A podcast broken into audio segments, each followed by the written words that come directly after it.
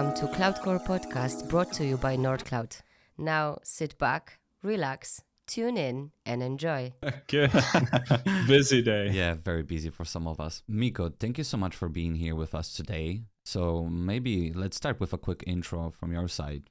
So, yeah, my name is Mikko Kasanen. I work here at Microsoft as a cloud solution architect, uh, officially in the field of uh, digital and application innovation. So, all sort of Azure services that are uh, sort of running on our PaaS platform, uh, things like Azure Functions and uh, App Service and so on. These are these have been my field.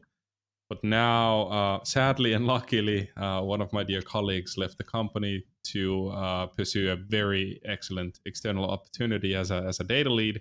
So I then raised my hand and said, I, I want to get back into to data and AI. So now I'm actually doing quite a bit of uh, OpenAI stuff in, in, in together with the sustainability. So in our team, I'm uh, referred as a sustainability champ. So I'm actually having a lot of discussions on the topic with with our partners and looking into what kind of things can we actually build together where there's opportunities and so on. All right. And uh, you are based in? Uh, Espoo, uh, close by Helsinki, so capital area of Finland. All right. Perfect. You already mentioned the field of artificial intelligence, but do you believe the big companies with heavy carbon footprint can make their activities more sustainable by using artificial intelligence? Yeah, yeah, definitely. Of course, we're now sort of going through the gold mining phase. It's it's a gold rush. Everybody wants to to try out uh, uh, things like Chat GPT and GPT models mm-hmm. in general, and and and and a lot of things have to be built in order to sort of uh, um, actually serve people because the demand is so high. But then again, when we start using AI, we can ask it questions such as how I can make my software more greener. There's uh, a lot of good stuff there that it can actually help us with. We could give it code and ask it, uh, could you make this a bit more greener? Like, what, what would you recommend, and so on, to give us starting points and so. So yeah, definitely, there's there's a lot of uh, uh things that are sort of linking in together mm. there. Okay, we spoke about organizations and their approach towards sustainability and artificial intelligence. But what about you, Mikko? What is your personal point of view on that and how you trying to apply the sustainability to your life? So for me personally, I think um, from personal life and personal perspective, of course, there's a ton of small things that I can do better and try to do better all the time. But I still have to admit that I do enjoy a nice steak uh, once in a, once in a while and so on. But that's the, that's sort of the point that sustainability isn't about one major change that we have to do. It's about thousands of these smaller ones that sum up into this big uh, big impact. Because that's mm-hmm. the same way then this footprint that we're building is also sort of building up. So in a similar manner, we gotta have a view on it and, and sort of uh, reflect on it and think what kind of things we can do better. Personal life, of course, nutrition is, is one of the things that you can really really affect and the amount of water that you consume and so on like uh, um, uh, energy of course is, is a, is a big thing that sums up into into the carbon footprint that we're building. And similar similar things actually work in the in the cloud world as well as an architect like um, how well our uh, software is optimized, mm. uh, like where do we actually run it, what yeah. kind of energy sources are we using, and so mm-hmm. on. So it, it's about thousand small things that we can do better. So we already spoke about your own personal opinion about sustainability, what you can do for better life. We spoke about organizations working with AI for sustainability. What about the cloud approach? Many organizations are still a bit afraid to go to the cloud. Do you think sustainability can help them to achieve that in some stage? Can you share more information about that from a Microsoft perspective and what you can do for the partners?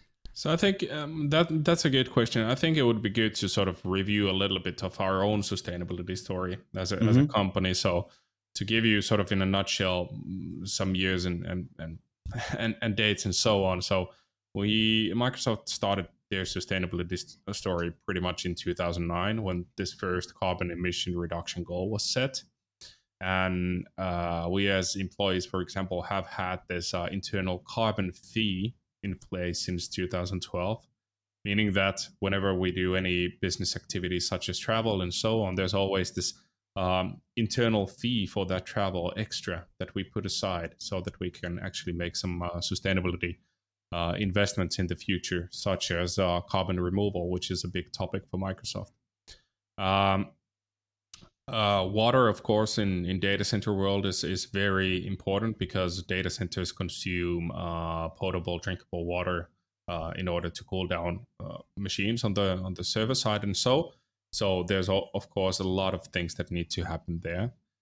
By 2025, uh, Microsoft intends to operate with 100% renewable energy 24 wow. 7 which is quite a interesting task because if you look at the data center you have of course you can buy from the grid uh, sustainable energy and so on there's arrangements that you can do on that and that's important of course it's the energy uh, sometimes is, is even more expensive uh, if, if you have this sort of um, tap on that I, mm. I want 100% uh, renewable energy but if we look at a situation like failsafe and so on, there's a power outage or something like that, what usually happens is a diesel generator spins up, and that's not 100% uh, renewable energy 24 7. So a lot of uh, technological advancements need to happen in order to achieve that.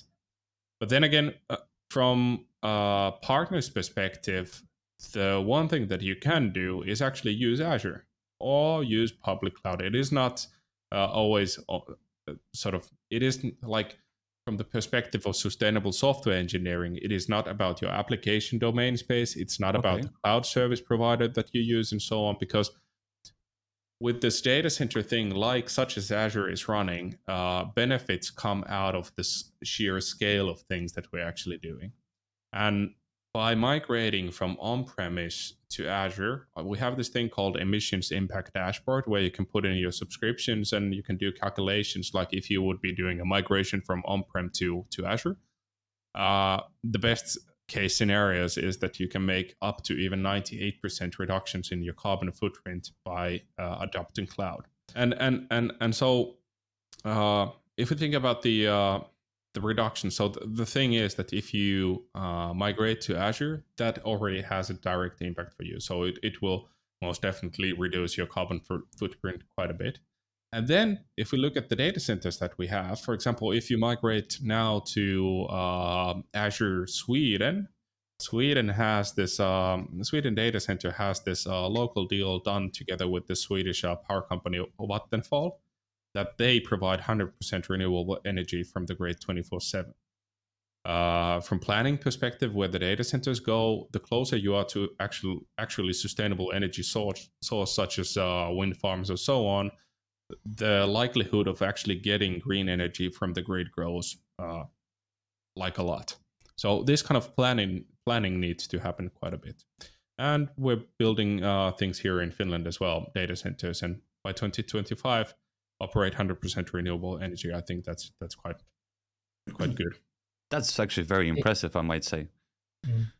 is there some actions in in finland similar to to sweden uh, taken in in here in the finnish yeah. data centers yeah there is so interesting here in finland we have three cities uh, espoo kirkkonummi and vihti which are the locations for in which this azure finland uh, region is being built so three locations come up as, as one Azure region. And these uh, data centers are built in collaboration with this uh, Finnish energy provider, Fortum. And the impact of the data centers is actually quite massive because the residual heat that we get from the data centers get pumped into the district heating system in uh, in in Kauniainen, Kirkkonummi, and in Espoo. So it means that 40% of these cities uh, heating need basically comes from Microsoft data centers. 40% of the needed heat.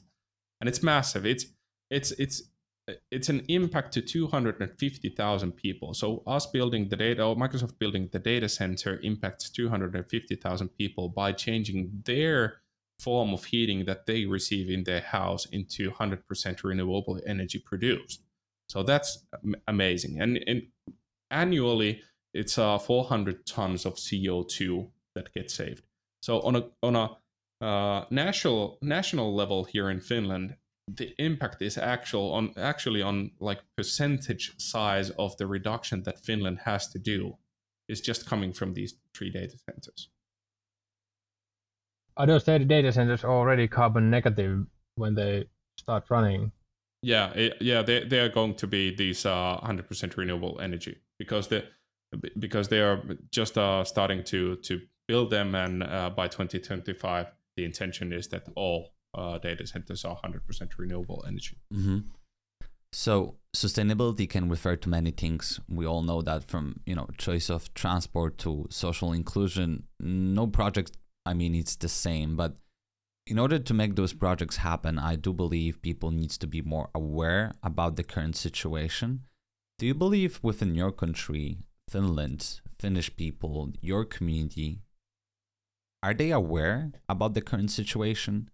Are you pushing further to develop even more of it? Oh, that's that's a that's a politically loaded question because we've just had the elections and and uh, and, and, and the new new parties in power are sort of uh, trying to negotiate like what is the strategy going forward because so far the uh, Finnish plan has been very ambitious to become really really like um, uh, sort of uh, model citizens here in here in Europe. Let's say lead by example, right? Yeah, yeah, definitely. But then again, whenever you have sustainable discussions, and this goes into your work life as well, you will always have very pessimistic people. Pessimists are perfect people to find problems in every solution. that, that's that's sort of the joke. So of course there there are people who are going to say that yeah i don't have to because they do this and so on. That's that's that's what we're sort of struggling with. But i think we're actually doing quite well here. Mm-hmm.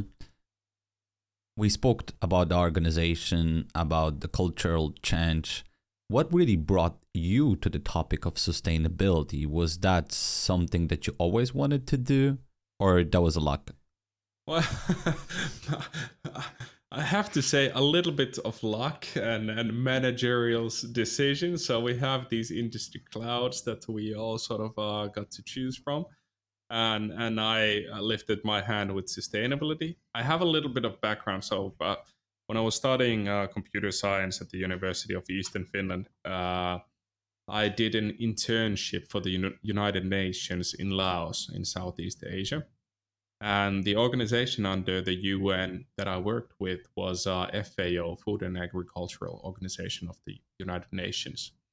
And what they were there studying was basically the impact of uh, both environmental and so, uh, social impact of eating insects and farming insects. In 2009, the work was was sort of uh, being done there about how we could produce more sustainable uh, food source by farming things like crickets and so on, because their environmental impact is very low compared to things like beef and so on. And it was interesting to see that journey because after I got back from the internship and a couple years passed, one of my colleagues from back then actually became a CEO of this uh, Finnish company that was producing basically uh, edible crickets and there was even a, a, little bit of phase here in finland where there was crickets in every food available. There was bread made with crickets and so on and it was crazy. I guess this is a perfect option for bodybuilders. Am i correct? Yeah yeah. It's a good bodybuilding uh, source source of protein because you have very good proteins and very good fats in it and uh, but sadly it, it's been fading away a bit. I haven't seen breads with crickets for a while in, in grocery stores. no, yeah, yeah, that's that's true. But I I do see restaurants actually serving them up. So there's like uh, fried crickets with peanuts and so on going on with with a bit of chili. And I had some visitors coming from US, and I went and took them to a burger and offered them as a snack these crickets, and it t- took them a while to taste. that was because they were so sort of it was so mentally a big thing for them to eat insects basically, but they tried them and they liked them. So yeah, slowly, I think slowly we're getting there. so if You are a partner of Microsoft. What would be next steps for you really to take the journey into the sustainability? So yeah, that that that's a good question. So the other sort of I have to answer this. This is a twofold thing. Why I'm in this. The other part, of course, is is me wanting to to to do better, basically. But the other part is that sustainability is actually quite good for business. There are a lot of uh, legislations that are sort of uh, forcing us into uh, report sustainability in a way different level than we've ever had. There's a bunch of uh, business opportunities there together with partners. Uh, so to give you some examples, um, I have this older slide that I present from time to time, and it says there's this uh, uh, study that the energy optimization opportunity by 2028 would be $60 billion. And looking at the past year with the war in Europe and the energy price thing and so on, what we've sort of gone through, I think this number is way bigger now.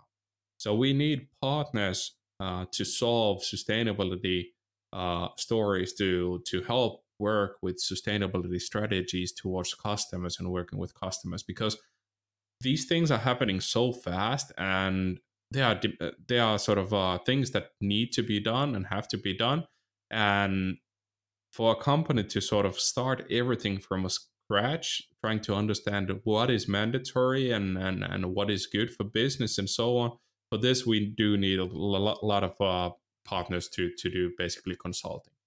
And if you look at yourself like a Nordcloud, you're already, uh, you are already working with a lot of uh, customer data, right? You're doing a lot of master data management and so on. You already understand uh, in many customers like how is the organiz- organization formed. There are silos here and there. There's data here and there, and the data is key here as well because the data basically tells the actual sustainability story of how much we have produced something, how much we have consumed something, and so on. And we as a Microsoft, we do have this uh, idea of uh, Microsoft Cloud for Sustainability.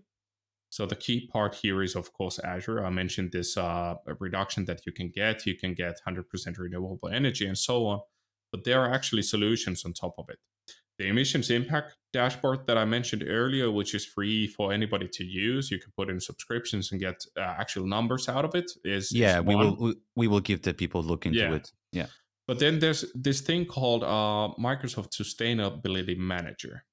Uh, ERPs and CRMs are not my favorite topic to discuss, but this is quite amazing sort of uh, ERP type of system. So the idea is that you can integrate all, all sort of data from a customer's uh, uh, data sources into Sustainability Manager, and then start tracking the actual uh, consumption of things like water and, and, and carbon dioxide and carbon dioxide equ- equivalent gases and so on. So it's a place where we can actually get all the electricity bills coming in, all the details from the production, from the sensors, from the IoT, like we're producing this much and that much about our, our fleet of cars that our company have, all kind of stuff. They all sort of, in a hub and spoke manner, they go into the hub, which is this sustainability manager.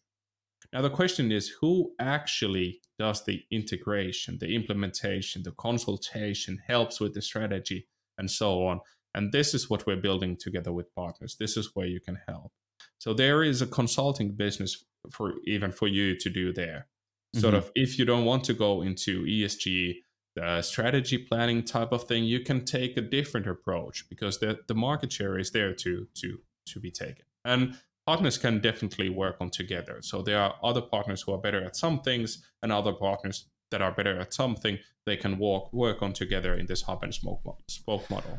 So again, pretty much more or less about building the awareness and if we take a look at the organizations, we can say that within two years, they will be having more understanding towards how they can be sustainable and how they are sustainable right now. What about the consumers of their products? Are we going to live in the world where in two years' time I will be able to look at my Netflix and see how much carbon footprint did I produce by using their software? Well, uh, the last part is a little bit tricky, but the first part is actually it ha- it is already happening now. So mm-hmm. to give you example of a thing that I don't properly understand myself yet, but I have these RFIs request for informations coming in. There's this EU taxonomy for data center operators or something like Okay. this. And to give you an example, we've had this discussion with partners on Monday on this topic and saying that basically what I've been saying is that there's this um, uh, uh, EU taxonomy thing in place and it affects, like here in Finland, 100 companies this year, 700 companies next year. I believe it might affect you because of your size and so on. And I'm having this just discuss discussion on Monday, and they're saying we've never heard of this, and we don't believe it's it's actually uh, uh, necessary for for us. And on Wednesday, I get a urgent uh, RFI asking very detailed questions. Oh, okay, it, it does affect us. We need to know what is the uh, coolant gas used in Azure data center, uh, and, and what is the global warming potential index number of it? Is it under 625 units? And Mhm. yada yada. Like on Monday, completely unaware. On Wednesday, they're sending us a RFI because they need to answer this for their customers. So it is absolutely crazy. This this is coming sooner than two years. It's already happening with a lot of companies. Does the sustainability report offers the, the, the figures for for all the required uh, uh, numbers, which must be reported to to EU? EU? No, no, it, it does not. So at the moment, Sustainability Manager itself is reporting. So there are these things called scopes of emissions, scope one, two, and three. Basically, this is like our internal business processes, how much they produce, and then we go all the way in scope three to products that we have built and what is their uh, sort of lifetime impact and so on. We we're following these kind of things. But for example, for this EU uh, uh, EGA taxonomy thing, we do have then partner solutions. Like uh, in Italy, there is this company called ESGO, which is which has built basically a, um, a solution around this whole EU taxonomy thing that I just described. So so that's that's sort of how it goes. And these things, even though we have been preparing for this, they come as a surprise and they come very quickly. So when we get this kind of RFI, like what is the coolant gas that you use, it does actually affect us as well because we have to find that uh, information for you. so so it's it's quite quite I guess you need to be very agile in the current situation we are facing in uh, Europe, especially uh, with the political changes that we see in each of our countries, with the times that change for all of us. I think this is not the time to keep your TV turned on for 12 hours and not care about what it will do and what kind of an impact it might have actually for our life, right? especially when the energy is cheap. Yeah. uh, especially then it happens. But that's actually a funny, a funny thing. Uh, like I mentioned, the 60 billion en- energy optimization opportunity that that we have by 2028. Um, I've had discussions with uh, with uh, partners and customers where they describe their energy optimization uh, solution that they sell. And I had this discussion with with uh, with one partner slash customer in this case, uh, about their solution, and they were saying that uh, this is amazing solution because it sort of optimizes when you're actually consuming energy. So you you sort of align your production to the energy prices, and so the production of your uh, goods become cheaper by utilizing this solution. And when we had this sustainability discussion with them, they didn't realize uh, until that in that meeting that they also have a sustainability solution in their hand because the cheaper the energy is on the grid, the greener it is. Because the cheaper the energy in the grid is, that's when when it's the windiest and so on. That's when we have sort of uh, overproduction of of energy, and uh, luckily that overproduction comes uh, from from green energy sources. So it's it's fun to have these kind of dis- discussions because they then they ha- have a realization that hold on, we have a completely different angle also for this solution. It's not only about saving money; it's about actually saving nature. I remember our first conversation when we got in touch regarding Xbox and the newest updates. That has to do something with the software engineering and being more sustainable if it comes to writing the code itself. Um, could you be able to share more about that with our audience? Yeah, I'm I'm I'm I'm I'm catching you here. So so um, it's actually the topic is is one of my favorite topics. It's about green coding and uh, sustainable software engineering. To give you a brief uh, explanation of what of what they are in in green coding, we're usually talking about what kind of algorithms we're using when we're building our applications because we have gone through at the university in CES, we have gone through all notations and how much uh, time and uh, memory and algorithm requires, and we have been sort of comparing them from that angle. But how about from sustainability angle? Uh, there's this very interesting research done by Portuguese universities on the differences between um, so they have 10 algorithms that they're sort of comparing with all sort of different kind of programming languages. And they're comparing the uh, time, memory, and energy com- consumption differences between these languages. So if we take green coding as a, as a, as a topic, uh, we might be looking into a project on where we might select a different programming language because it might have a smaller impact. Uh, another example from green coding perspective is that if we're building a um, system where two systems talk to each other there's an integration going on messages flying back and forth a lot of uh, network traffic and so on. When we take in the green coding in, in perspective if we would be sending one byte of, of data and the format that we're using would be xml there would be around 35 uh, overhead characters flying with that one byte of uh, of data that we're transferring. If we want to become a little bit more greener, and we nowadays developers we love JSON or have have been loving JSON since we've had traumatic experiences with XML. Well, now let's not go there. But uh, if we switch, no, honestly, it's, it's true. true. It's true. Let's let's be, let's be honest. If we switch to JSON, we're sending one character for data and around 18 characters of overhead data. So we're actually making a big improvement there. If we consider that we're sending millions and millions and millions of messages throughout the day. If you want to take it further down, and we know that a human is not reading those me- messages in between, if we switch to the most unattractive option of these three, I would say we switch to a CSV file. We have one character of data and we have one character of overhead, a delimiter basically there. So we, we have 35, 18, and one character. So there's quite a bit of difference there, right? It's it's it's it's crazy.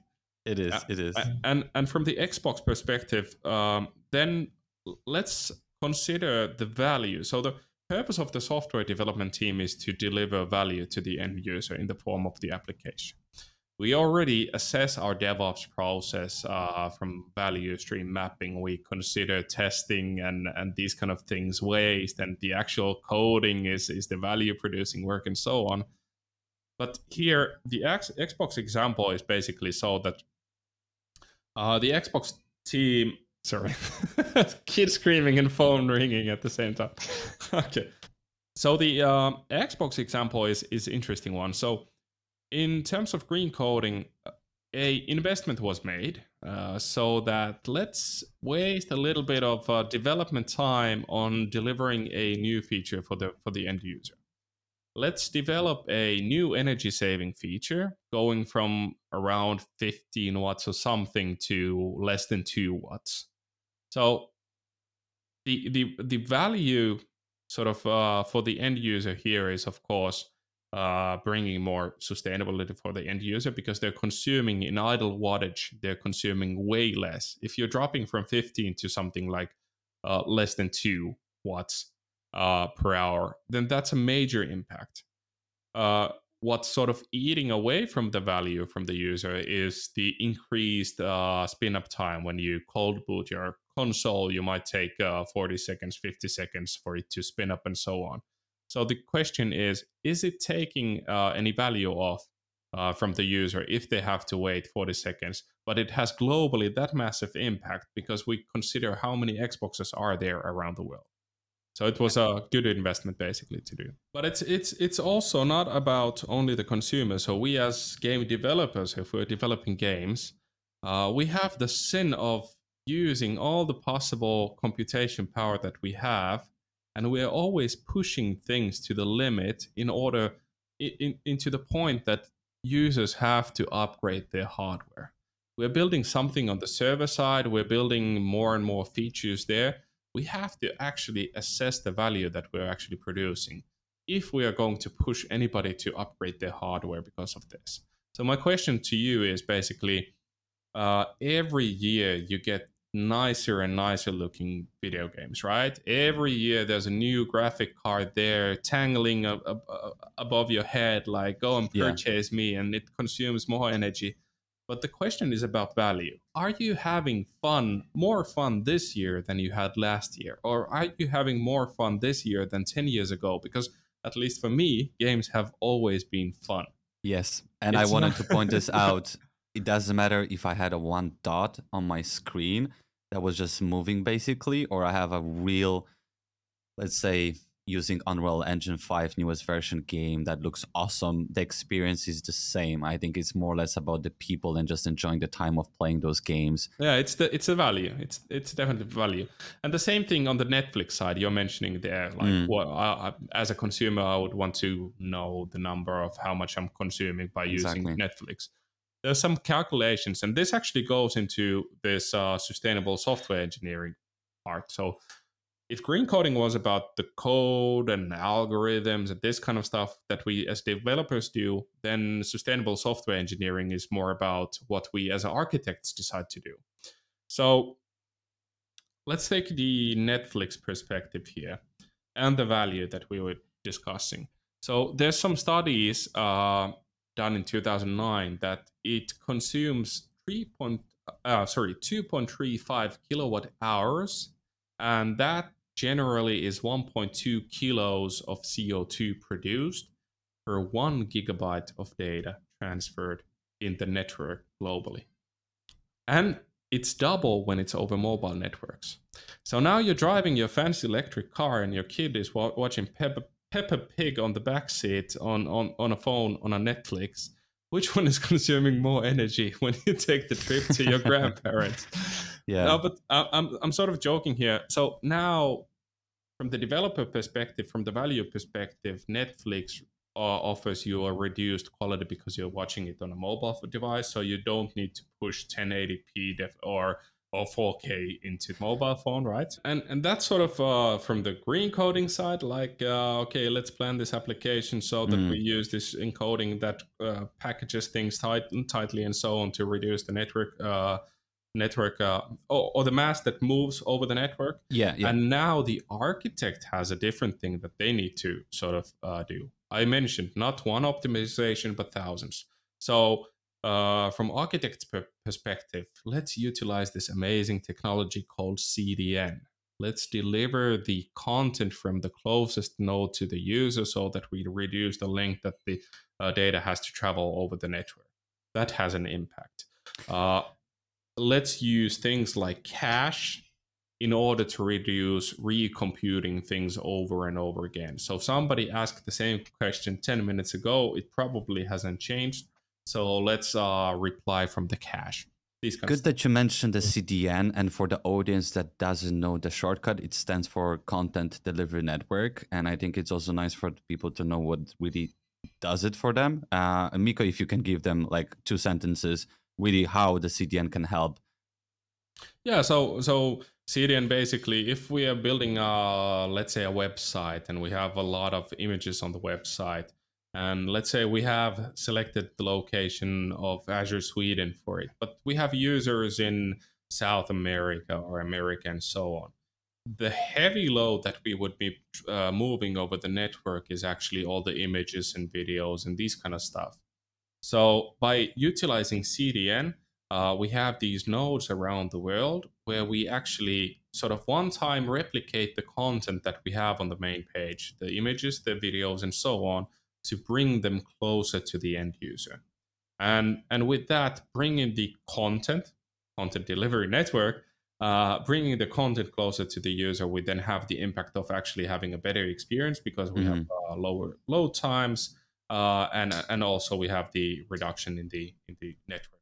And I do remember back in the day when I used to work for Microsoft, we had a pretty good offering together with Akamai and Verizon as uh, CDN providers. Is it still on going on, or uh, Microsoft goes ahead with their own unique CDN? Yeah, but still, also those partner net- networks are uh, in a lot of uh, solutions available, and it, and it, and and that's also the the big thing. It's not really about so when we're talking about uh, principles of sustainable software engineering, we have these eight principles and a very good quick course that sort of goes through all these. We can go through them also here a little bit, but it's like I mentioned, it's not about the application domain, it's not about the uh, uh cloud service provider, uh, and and and so on uh, so just the idea of let's build an architecture where we utilize microservices, where you utilize caches, CDNs, and so on. Those are important. And this microservice thing, serverless, I haven't mentioned, but um, our sellers definitely like like to sell you uh, reserved instances, right? Virtual machines. Of course. Yeah, because we we can we can make a deal for a year or three years, and then it's uh, easy going for the sellers, right? Definitely. But, but the problem with anything like virtual machine related, of course, there are machines that are more energy optimized than others, and so on. You can do a selection there. But if we build something like a serverless architecture, uh, what is happening is that we're not uh, utilizing idle time of the CPU. So a CPU has a let's say idle wattage of 120 watts per hour or something like that if we ramp it up to 100%, like completely use all the capacity available, available from the CPU, we might be using something like 180 watts. So your idle no load 120, your high 100%, 180. So now you're sort of responsible of making sure that your application runs at the top end if you want to be mm-hmm. as sustainable as possible. But utilizing things like serverless, we are taking chunks out of this bigger cluster so that we're sort of uh, outsourcing the problem so that Microsoft in, in their Azure data center uh, handles that load.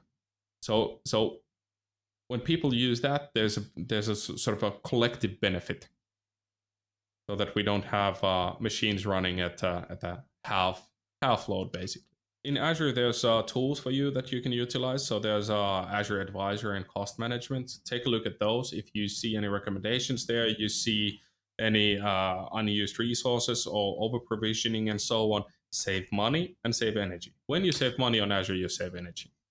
And uh, hey, we have Mar- Markus here, who is the app innovation guy on your side. So, exactly. So bother him and say, "I want to save the world. Please build me an app innovation architecture." I think I need to uh, have a separate session with Markus about that for sure.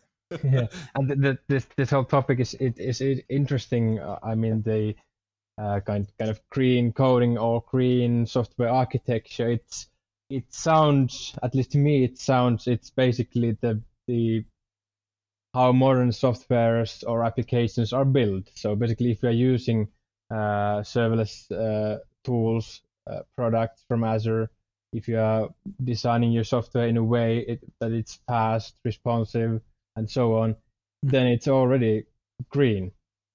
There are best practices. So there's a this thing called Green Software Foundation, which is under uh, Linux Foundation uh, Microsoft was one of the founding partners, and uh, companies can join the foundation, but uh, individual developers can uh, sort of sign up uh, saying that I will, uh, to my best, follow these best practices. And they do have like these. They're they're working on these sustainable architectures that you can basically look in, and they are not like I said, they are not dependent on Microsoft or AWS or mm. uh, GCP or anything like that. They're just general architectures that are uh, considered sustainable. So you can always go in there and take a look at a reference mm. architecture. Good. Yeah, if, and you can basically find the PCs from all the cloud providers. Project Natick. A research project to determine the feasibility of subsea data centers powered by offshore renewable energy any updates regarding this? I think the last news that I heard was in back in 2021. Do you know more about that? Can you share something? Ah, uh, you're talking about submarine data centers. Yes, yes. Uh, so yeah, um, I honestly don't know what's the status of that because it's sort of a research project and it's not something that is uh, commercialized at the moment or anything like that. Uh, so yeah, if somebody hasn't heard of it, basically we had like a submarine built with the data center inside and just uh, chuck it in, into the ocean and let the water do the cooling. But actually, there's a lot of uh, other interesting project, projects going on in a similar matter. So, for example, there's this uh, fluorohexagas, something like that, that has been developed for the data center use or it's being tested out. And the idea is that there's this uh, gas that uh, stays as a liquid until it reaches 50 Celsius degrees. And you can submerge your computers as is into that liquid because it's not conductive. And when the temperature of the hardware rises to 50 Celsius degrees, it vaporizes. The vapor rises into the ceiling where it cools down, and then it rains back down to the to the to the machine. And these That's kind of crazy. cool stuff. And this is exactly the type of stuff that we need from a technological pers- perspective uh, to to become more sustainable.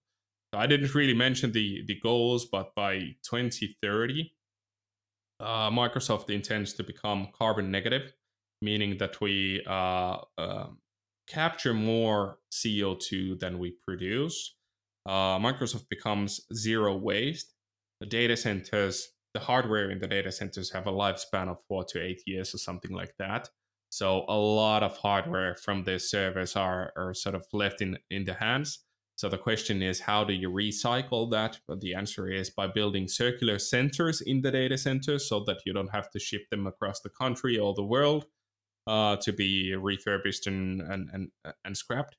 Uh, and also by 2030 becoming water positive. So meaning that the water that we use to cool down the the the servers, uh, the intention is that Microsoft will purify more water than it actually consumes. And there's already programs in place, uh, such as together with water.org, so that Microsoft already at the moment provides potable, drinkable water to communities around the world where there is no source of that kind of uh, luxury.